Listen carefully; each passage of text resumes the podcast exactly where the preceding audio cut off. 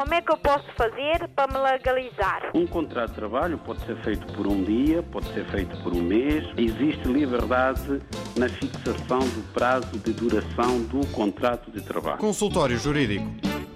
Vamos uh, tratar deste assunto, não é? A, uh, que é a consolidação da nacionalidade portuguesa. É um conceito novo na lei da nacionalidade, porque na sua versão originária não tinha esta disposição. Esta disposição resultou das várias alterações que a lei da nacionalidade tem sofrido nos últimos anos e foi alterada em 2006, 2015, 2018, 2020. Esta alteração é a alteração que faz parte de um conjunto de alterações introduzidas à Lei da Nacionalidade em 2018. Alterações essas que entraram em vigor em 6 de julho do mesmo ano. Então, vamos tentar explicar aqui em que é que consiste a consolidação da nacionalidade. Bom, antes de entrarmos no conceito, temos que tentar explicar outro conceito no qual assenta a consolidação, que é o conceito da boa-fé em direito. O que é que se considera boa-fé? Quando é que se diz que alguém está de boa-fé em matéria de direito. Bom, hum, de uma forma bastante sintética, para que os nossos ouvintes possam compreender este conceito e depois hum, puderem compreender o conceito da consolidação, diremos que a boa-fé caracteriza-se pelo desconhecimento por parte do sujeito de direito de que o ato que está a praticar ou que praticou é juridicamente inválido. Portanto, está de boa fé, porque está convencido de que está a praticar um ato que se encontra plasmado na lei e que dessa prática não vai resultar nenhuma desconformidade eh, para com o direito, para com a lei. Então pratica o ato, o ato surge, eh, surte, aliás, o efeito pretendido e o sujeito do direito, o agente que praticou o ato, está convencido de que agiu dentro da lei. Mais tarde, comprova-se que não estava a praticar o ato conforme o direito. Todavia, não tinha conhecimento dessa irregularidade. Então, considera-se que o agente agiu de boa fé. Mas quando tem consciência de que o ato que está a praticar é um ato juridicamente inválido, então acontece o inverso, ou seja, o agente agiu de má fé. Pronto. Explicado o conceito da boa fé, passemos então à consolidação da nacionalidade portuguesa. Em que é que consiste a consolidação da nacionalidade portuguesa?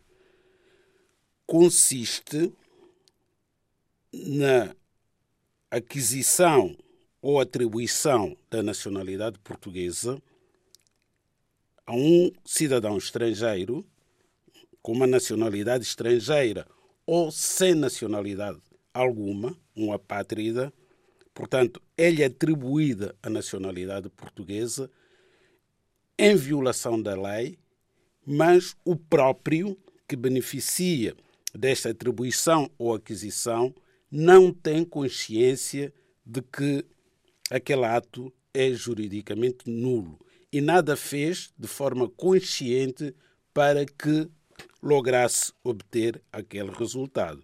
Então, dir-se-á que aquela pessoa adquiriu a nacionalidade portuguesa de boa fé. Então, o que é que vai acontecer, ou o que é que acontecia há pouco, antes de 2018 em relação a estes casos? O que acontecia é que quando a Conservatória dos Registros Centrais, que é onde estão depositados todos os processos de nacionalidade dos, eh, dos cidadãos estrangeiros, constatava ter havido uma irregularidade, ainda que causada pelos próprios serviços, retirava a nacionalidade portuguesa e a pessoa ficava sem norte.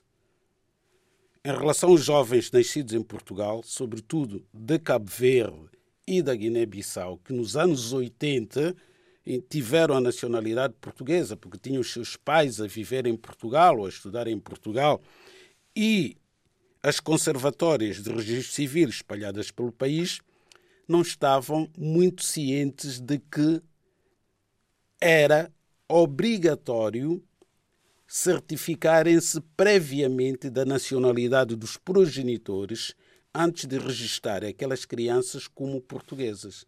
Portanto, nasciam crianças, filhos de estrangeiros que estavam aqui em Portugal, alguns até eh, sem eh, qualquer documento português, portanto, estavam em situação irregular, saíam da maternidade, iam ao Conservatório do Registro Civil, registavam as crianças e automaticamente ficavam portuguesas. Mais tarde, a Conservatória constatou que havia muitas pessoas nesta situação, algumas das quais já com a vida feita, como portugueses, ou até viver no estrangeiro, e retiraram-lhes a nacionalidade portuguesa sem qualquer justificação. Então a lei veio tentar corrigir esta irregularidade, determinando o seguinte: a titularidade de boa-fé de nacionalidade portuguesa originária ou adquirida durante pelo menos 10 anos é causa de consolidação da nacionalidade, ainda que o ato ou facto de que resulte a sua atribuição ou aquisição seja contestado.